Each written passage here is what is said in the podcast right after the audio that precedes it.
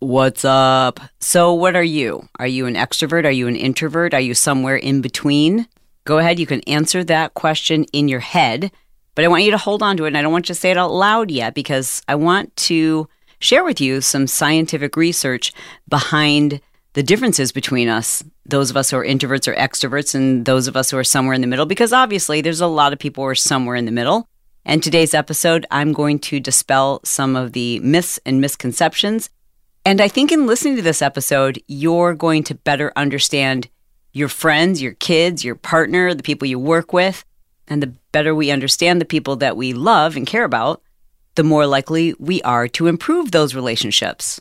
So, thank you for listening to this edition of The Chalene Show. I want to start with a quick follow up to the episode I did last week about teenagers, like raising teenagers. You know, I talked about the importance of reading parenting books, and many of you asked for suggestions. I'm going to do an episode here in a couple of weeks and go through a whole bunch of different Audible books that I highly recommend you listen to. But I did want to mention this if you have kids who are older than six and they're already asking for digital devices, if you have middle schoolers, if you have high schoolers, you need to read as many books as you can about parenting in this era. It's totally different. There's so many different things. Your parents can't give you advice on this because they didn't go through this. It is a new frontier, and there's so much we need to be aware of. And I'm going to give you a couple of more books. I'm going to give you a bunch of book recommendations in that upcoming episode. But in the meantime, I just strongly encourage you, if you've got kids that are that age, to go on Amazon, search for titles, look at reviews, and listen to a couple of them. They're all going to have a little bit different perspectives, and you're going to you're going to get some great takeaways. One book that I recommend is called Hold on, here it is. Parenting Generation Screen. I think it's a great book. Remember, when you're listening to Audible, you can adjust the speed of the author's voice. That's a key little takeaway there for you. But in the Parenting Generation Screen book, he cites so many really valuable, convincing statistics, like just data around depression and performance in school, their ability to pay attention, how screen time has a dramatic impact on their confidence, their ability to focus, delayed gratification, their safety. I mean, there's so many things, right? Okay, so I wanted to share with you this quick story. One of my friends with a teenage daughter was debating mom about the reasons why she should be able to have her phone in her room to use it as her alarm, why it wasn't fair to her if she had to be off her phone by a certain time each day. Mom's argument was even if you're not on your phone after this time, like just having it in your room and being on it before you go to bed is having an impact on your ability to sleep. It's having an impact on your brain. Of course, daughter says, No, it's not. I fall asleep so quickly. I sleep through the night. I'm getting good grades, all of these things. So, what they agreed to do was to get a sleep ring, the Oura ring specifically.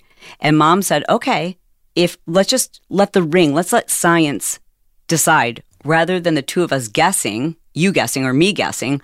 Let's actually let the ring tell us what's going on with your sleep. This is such a brilliant thing to do. And listen, I know not every parent can afford to get a sleep ring for their kid, but I just thought this was so brilliant. I had to tell you about it. Okay, so they got the ring.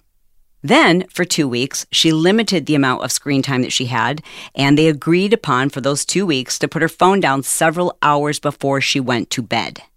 They looked at the scores, they recorded things. Now, of course, mom is the only one looking at the scores. This is kind of key because kids are smart and they're going to figure out a way to manipulate those things. So, mom put the Oura Ring app on her phone so she could see what was going on, and daughter was just playing along. Then, for the second two weeks, she allowed her daughter to go back to using her phone the way that she was before, meaning she could use it right up until the moment she was supposed to be asleep and in bed, and she could have it next to her bedstand at night even though she wasn't supposed to be on it, and she didn't limit the amount that she was using it during the day. I mean, she really just kind of went back to what they were doing so that they could really take a look at how it impacted her brain, her sleep, her readiness.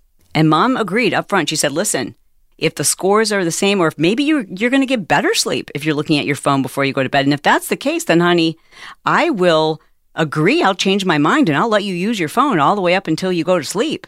My girlfriend says it is the best $300 she has ever spent in her life. Now she basically allows her to have access to her phone based on her sleep numbers. Isn't that brilliant? So, like, mom doesn't have to be the bad guy. She's like, we're just looking at your brain, and that's my job here. I think what she wasn't expecting is that the ring, seeing your scores every day and being able to track your temperature, your immunity, and obviously your deep sleep, your REM sleep, how long it takes you to fall asleep, how much you wake up in the middle of the night. It shows you all of those things. And oh, by the way, it also shows you cool things like when you're going to get your menstrual cycle, which is awfully convenient. The part that I don't think she had anticipated is how that number each day, her daughter wants to see what the number is. That number, that score has gamified, if you will, sleep as opposed to us telling our kids like you need to get more sleep or even to tell ourselves like i know i need to get more sleep. I think i slept this amount you really don't know. That's why i've been you know using an Oura ring now for a while and so does brett and when bob was living with us we had an Oura ring on him. It's also why i had been talking to the Oura ring company saying like is there something we can do for our listeners? And you're going to get six months free of the Oura ring membership when you go to chalene.com forward slash ring I want to explain that you, you don't need a an Oura Ring membership. Even without the membership, you're still going to be able to see your readiness score, all of your sleep scores, your activity scores, your battery information, your profile information, all of that cool stuff. But the extra added things, all those other little like crazy, interesting statistics that tell you what's going on in your body, your membership will give you access to all of that data. And again, you get six months free when you use chalene.com forward slash ring. They are very stylish. They are waterproof. It looks like jewelry. It's just, it's sharp. I like them on men, on women. They're very attractive. You won't even know you're wearing it. They are considered the gold standard at the moment for tracking your activity, your sleep, etc. Anyways, obviously, it's an investment if you're talking about doing this for your kid. But frankly, I mean, just consider it. We spend like a thousand dollars for tablets, or some tablets now are like three thousand dollars or two thousand dollars for phones. And this is something that can give you a lot of insight. Kids are losing sleep and it's causing them to have higher anxiety and depression and suicide rates. So, whether you're considering it for you, maybe it's you, maybe you need to figure out what's going on with your sleep, or you want to get it for one of your kids or a family member. It's a really important investment. I highly recommend it. I'm wearing mine right now. If you want the membership for free, go to chalene.com forward slash ring to learn more about the Oura Ring. Now let's talk about the way we are similar and the way we are different in understanding extroversion and introversion. There are so many myths and misconceptions. But when it comes to the science, what we do know is that our brains, the, the brains of an introvert versus an extrovert, are different. And that's the main difference between us. It has very little to do with being shy or outgoing or friendly or any of those other misconceptions. I want to start this off with an excerpt from the scientific director of the Imagination Institute. He explains that the difference between our brains is that the brain of an introvert is less stimulated by rewards, the rewards that an extrovert's brain might be stimulated by. So, in other words, when you think about rewards, rewards are food, sex, money, recognition, social status, social affiliation, like who we're hanging out with. And when we look at the brains of people who are more extroverted, their brains, when presented with some of these, these are called repetitive rewards, right? They're the rewards that we see every day, everyday life. When extroverts are presented with these rewards, their brains kind of light up. So dopamine really gets sent to the right places and it can be exciting, enticing. They want the reward versus when these same rewards are shown to someone who is an introvert, while we might still want these things, our brains don't get as excited. They don't light up with the same type of dopamine response as someone who's an extrovert. And that's not to say that all extroverts are excited by all of those things, but typically speaking, extroverts' brains see those whatever reward it gets excited about. And those people get more excited than introverts do about those external rewards. I'm not a scientist, I'm not a psychologist, but I am someone who's always been a little confused by the fact that I consider myself outgoing. I don't want to be the center of attention, but I also don't mind if I need to be the center of attention. I consider myself a leader. I like people, but yet I prefer to be by myself. I'm very outgoing, yet I call myself an introvert. So I've always kind of referred to myself as an outgoing introvert. But what I now realize after looking at and reading a bunch of books, I'm going to share a couple of them with you. And then looking at some of the new science that we have about how our brains are different. First of all, you need to know this. There are some people who are predominantly extroverted and some people are predominantly introverted. And then there are these people that are ambiverts, somewhere in the middle. And all of us have some lap over traits, but it is interesting to understand how our nervous system, how our brain factors into this. Great book. It's also available on Audible. It's called The Introvert Advantage How to Thrive in an Extroverted World. It's written by Dr. Marti Olsen. But in the book, she talks about acetylcholine, it is a neurotransmitter in the brain. And for introverts, this is interesting. We get a high dosage of pleasure when we turn inward.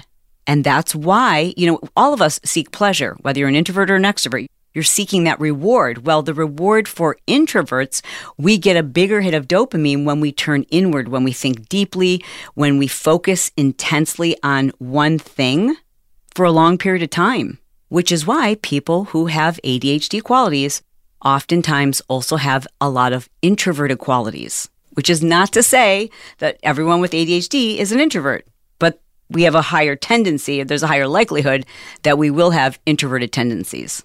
And acetylcholine, get this, is linked to our parasympathetic side of our nervous system. There's the parasympathetic side and there's the sympathetic side. And when we look at the brains of people who are more extroverted, their sympathetic side lights up more than their parasympathetic side. Okay. Think of the parasympathetic side as the side that allows us to kind of throttle down. It's how we conserve energy. It's how we rest and digest. And think of the sympathetic side, although you would think that would mean sympathy. No, that's the side of your neurological system that's associated with like full throttle, like fight or flight or freeze.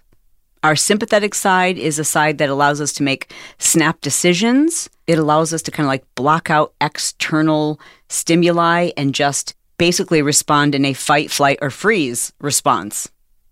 And obviously, or conversely, the parasympathetic side of the nervous system because it's associated with like resting and digesting, and it's how the body conserves energy. It helps the body to relax, it helps us to store energy, and it puts us in a contemplative state. And when we're in that contemplative state, we get a dopamine hit. Like that's what feels good. With that basic understanding of how our brain chemistry is different, I think it will help to understand how some of these myths and misconceptions have taken hold. So, the first myth I want to address is that people who are introverted don't like people. Obviously, that's false. And there are both introverts and extroverts who love the people they love and don't care for the people they don't care for, and at no higher rate one from the other. But introverts are often thought to be antisocial or reclusive or rude because whenever they get a chance, they, they kind of want to slip away. It's hard for them to be the first person or the last person to the party.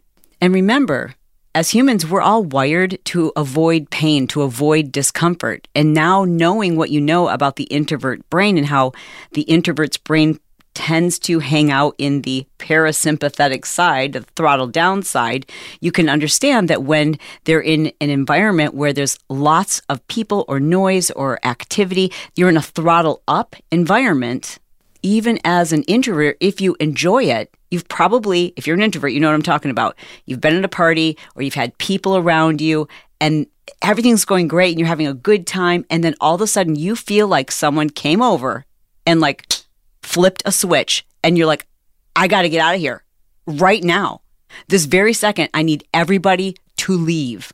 I mean, I've had times where I felt like I had 100% battery charge, and then all of a sudden I blink and I'm at zero. And I feel like my eyes are flashing red. And it's hard to hide it sometimes. Now, if I'm with a group of people who know that I'm an introvert and know not to take it personal, then I'm not embarrassed to explain that I'm feeling it. Like, okay, love all y'all, but y'all need to go home now. Everyone needs to leave because I'm about to lose it. Or I'll be having a great time. I'm in the middle of a social circle. I'm talking to like five or six people and I'm super engaged and I'm loving every single second of it. And then two seconds later, I'm looking for Brett and, you know, pinching the back of his arm and saying, We have to go. We have to go now. And he's like, Are you okay? Are you sick? I'm like, No, I don't know what it is, but I need to leave now. Whereas an extrovert might be able to be at that same party and maybe they're shy. Maybe they're standing in that same group of five or six people and they're listening but they're not comfortable being the center of the attention. But it's just being around all those people and hearing that conversation. And they could stay there all night. They're fine with being there for hours and hours, talking to strangers if they want, or maybe not talking to anybody, just being around people for hours. And everybody leaves the party and they're willing to stay and help the cleanup crew and have small talk and enjoy people. It gives them energy. It feels good. It feels good to be around people. That's where they get their energy. Whereas someone who is in their parasympathetic nervous system feels almost an immediate depletion of energy. And it's hard to say when and where and how much you can take before you're like, okay, now it's uncomfortable. Now I have to flee. For those of you who are parents, you've probably noticed this with your kids too. I mean, if you have more than one child or if you have a child and have been around other people's kids, you've probably noticed that there are those kids who too much stimulation and they melt down or they turn inward, or they start sucking their thumb, or they have a tantrum, or they just withdraw because it's just too much. And that's not a child who is born shy or outgoing. It has nothing to do with your parenting style. It's how this child's brain works. And what we know is that the prefrontal cortex of introverts and extroverts are very different. Introverts need a lot less stimulation to feel happy, to be satisfied. Whereas extroverts tend to find more excitement, get more enjoyment from external, often social arousal. Extroverts have a higher dopamine activation, like the happy areas of your brain all light up when they connect with other humans. Which isn't to say, again, that introverts don't like connecting with other humans, but without a doubt, we know from looking at brain scans that introverts do not require nearly as much social interaction in order to feel good. In fact, too much social interaction can feel very draining. It can feel overwhelming. And it's not that introverts always want to be alone. That's not true. Introverts, just as extroverts, want to spend time with other people. They're often social, but introverts tend to need to daydream. They need to sort through problems and process feelings, ideas, emotions. They tend to do that better on their own. So it's not that they want to always be alone, but they definitely need more of that in order to process. I mean, we all need to process things, we all need to problem solve, and it is not uncommon for someone who's an extrovert to assume that someone is an introvert has something against them or well it must be me because you know it's hard for us to understand each other's brains but the extrovert is like it feels so good to be around other people. You seem happy when we're together. I don't understand why this person doesn't want to do more with other people or more specifically with me. But once we understand each other's brains and we recognize that one isn't better or worse they're just different then we can kind of respect each other a little better. For sure, we can respect each other better. And we take it less personal. I was recently leaving dinner with a group of girlfriends, and one of my most extroverted girlfriends said, We just have to make more plans for more girl time. And when she said that, as an introvert, my battery was already blinking red. She's an extrovert, so her battery is blinking green and she wants more of that. Mine's blinking red, like I just spent two hours with five girlfriends. I'm on empty. I might be able to do this again in the future, but you're asking me for more energy while my energy is on zero. But understanding that that's how her brain works and also recognizing that that's how my brain works and knowing and recognizing and even talking about the fact that we have these differences has brought us so much closer and we can joke about it. The funny thing about my very extroverted girlfriend is there are misconceptions about her being an extrovert too. So, for example, she doesn't enjoy public speaking.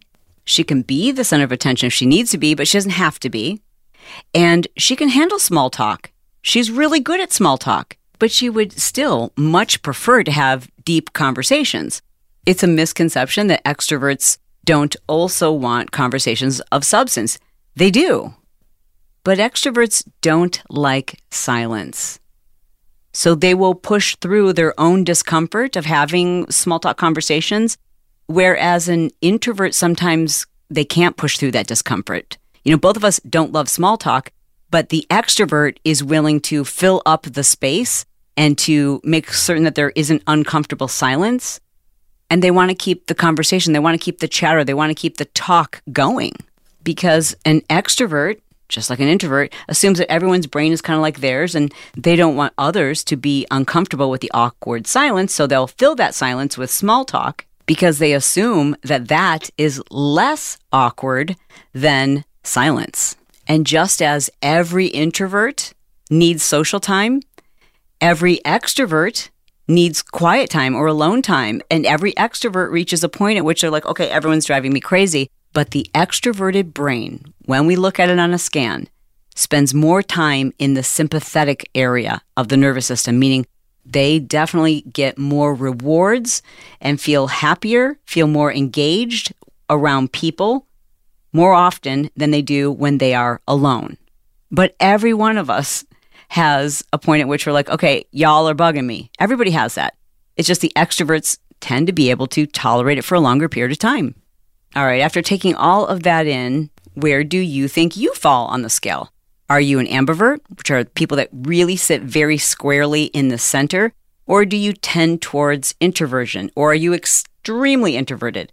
Do you predominantly have more extroversion traits, meaning you prefer to have people and energy around you. Of course, you need your alone time, but you do find yourself more stimulated when there's people around, when there's noise, there's activity, there's conversations.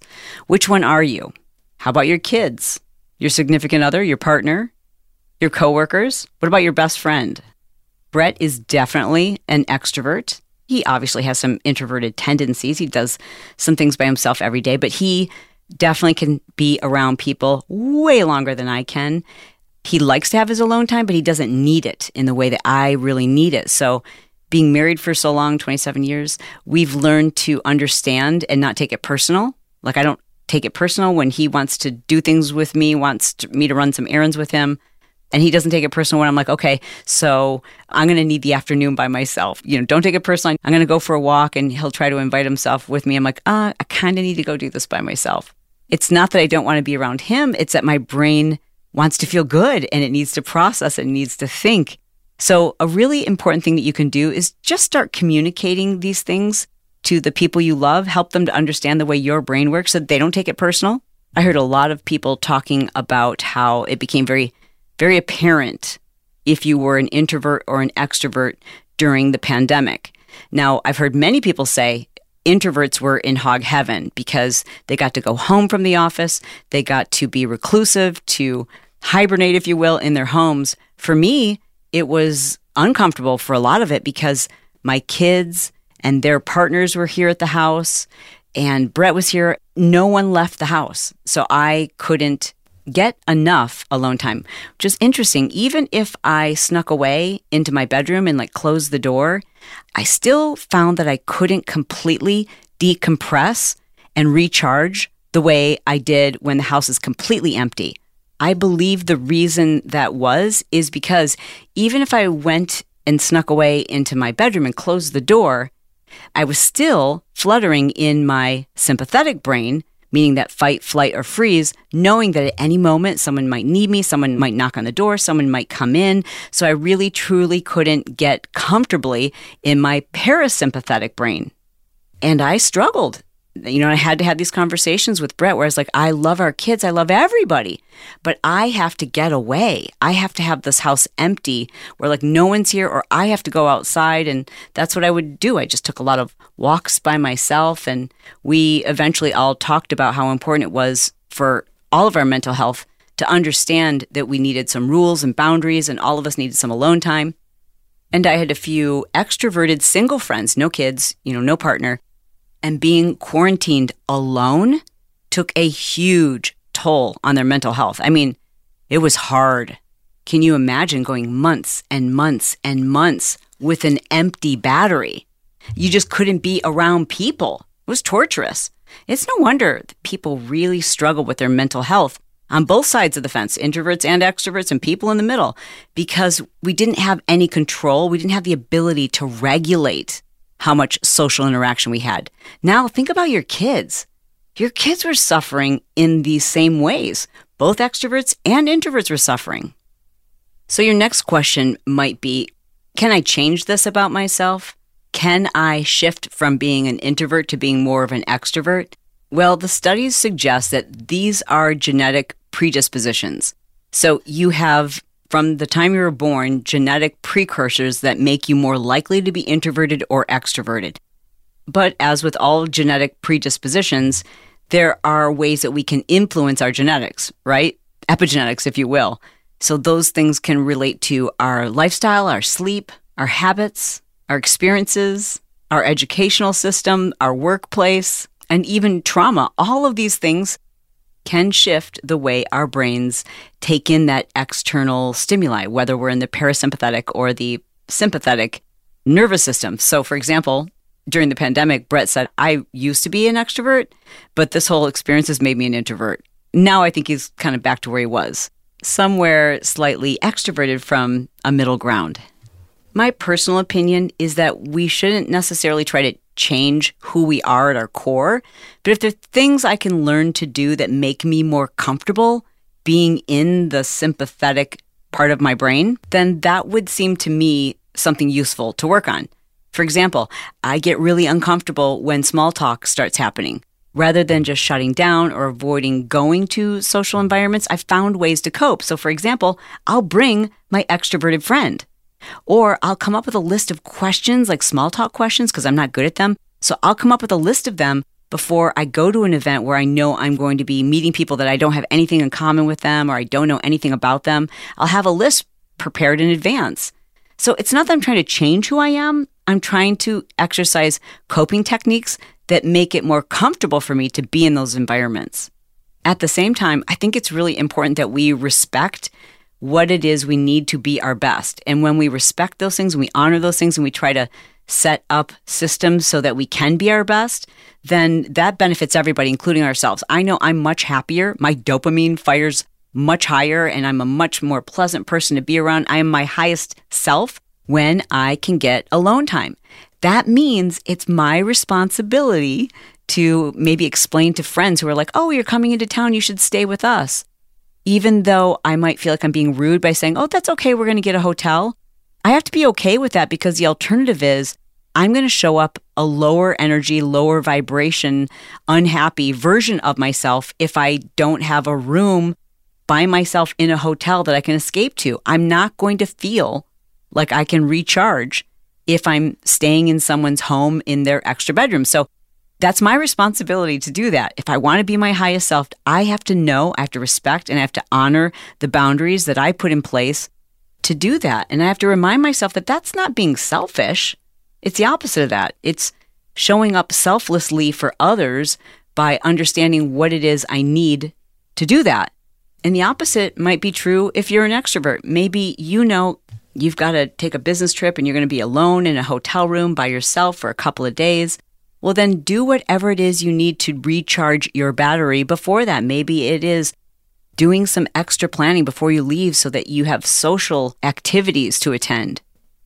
Doing some research to find out if there's a mixer in the area, attending a meetup, reaching out to a friend who lives in that city, knowing that it's it's not healthy for you to go back to your hotel room and eat a meal by yourself. You are much better served by going and sitting in a restaurant with a bunch of strangers because you can feel the energy of the people around you. And you're probably going to engage other people in conversation, which helps you to get into your sympathetic nervous system. What many extroverts struggle with is when they're in a partnership and their partner is an introvert. And the extrovert, for example, might want to go to dinner by themselves or go to a movie by themselves if no one else is available because they just they want to feel other people's energy. The introvert doesn't understand that. Extroverts can be accused of being overly flirtatious, overly friendly, validation seeking, attention seeking, when the fact is, just as an introvert seeks some alone time, extroverts seek connection and social connections in particular to feel their best and to show up their best. So it really boils down to us understanding that we're different, our brains work differently, and it is our personal responsibilities to understand ourselves and to find coping techniques, to find coping mechanisms, and to set up ways in which we can be our best because that's how we can be most selfless. I think it's really important we think about our kids and we understand why one child might come home from school and they're just, they seem empty and they act out and they won't listen. They're defiant, argumentative, They can't just sit down and start their homework. They need to get away. They need some alone time. They need to digest, to decompress, and to recharge. And then there's that other kid that can come home after being around people all day long and they can't sit by themselves alone away from people and do their homework. It's harder for them to do that. That child might need to be in a more busier environment where the TV's on and everybody's in the room and they can actually still focus and get their homework done. It's understanding that we're all different. It's understanding that the world is kind of really more geared towards extroverts, but that doesn't mean being an introvert is bad or being an extrovert is bad. They're just different. So, whatever it is you are, embrace it. Okay, I have a favor to ask of you that's going to benefit both of us. And that is, I want you to send this episode to someone you know who's kind of has the opposite traits of what you have that you love and you care about. So maybe you're an introvert and they're an extrovert, or maybe you're an extrovert and they're an introvert. I want you to send them this show. So if you're listening on an Apple device, you just tap the three little dots in the bottom right hand corner, which will pull up a little pull down menu. And at the top of it should say share. So you'll see the share icon. Just tap that. When you click the share icon, the people you text most often will appear there, or you can just pull up your message app and type in anyone's name who you want. You can text them this episode on a lot of the apps, it is three dots in the upper right hand corner, and then you just scroll down until you see the share option. And then just again, just text it. Text it to a few people or text it to your group that you're in, that thread, you know what I'm talking about? Send it to the thread and say, all right, identify yourself. Are you an introvert, extrovert, or somewhere in the middle? Listen to this episode. I think it'll really help you understand me. I love you and I appreciate you being here. If you want more of the personal journal, entertaining stories, opinions, deeper kind of stuff, less personal growth, more personal journal, I invite you to become a Patreon member. You just go to patreon.com forward slash The Chalene Show. And for $5 a month, you support the show. That gives you every episode of The Chalene Show ad free. And then in addition to that, You'll get two extra juicy personal episodes per month, plus all of the back Patreon episodes that I've done. They're still there too. They don't expire. So I invite you to check that out. Again, it's patreon.com forward slash Chalene. In the meantime, I love you. I mean it. And I'll talk to you soon.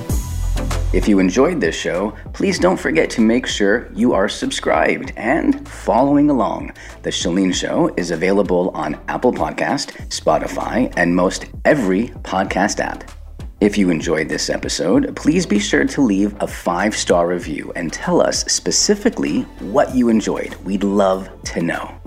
The Chalene Show is released every Monday, Wednesday, and Friday. For Tuesdays and Thursdays, be sure to follow and subscribe to Chalene's other podcast, Build Your Tribe, which she co hosts with her son, Brock Johnson. It's all about business, social media, and marketing, and devoted to helping you make more money and live more life. Links to anything referenced in today's episode, as well as show sponsors and other podcasts, can be found below in our show notes.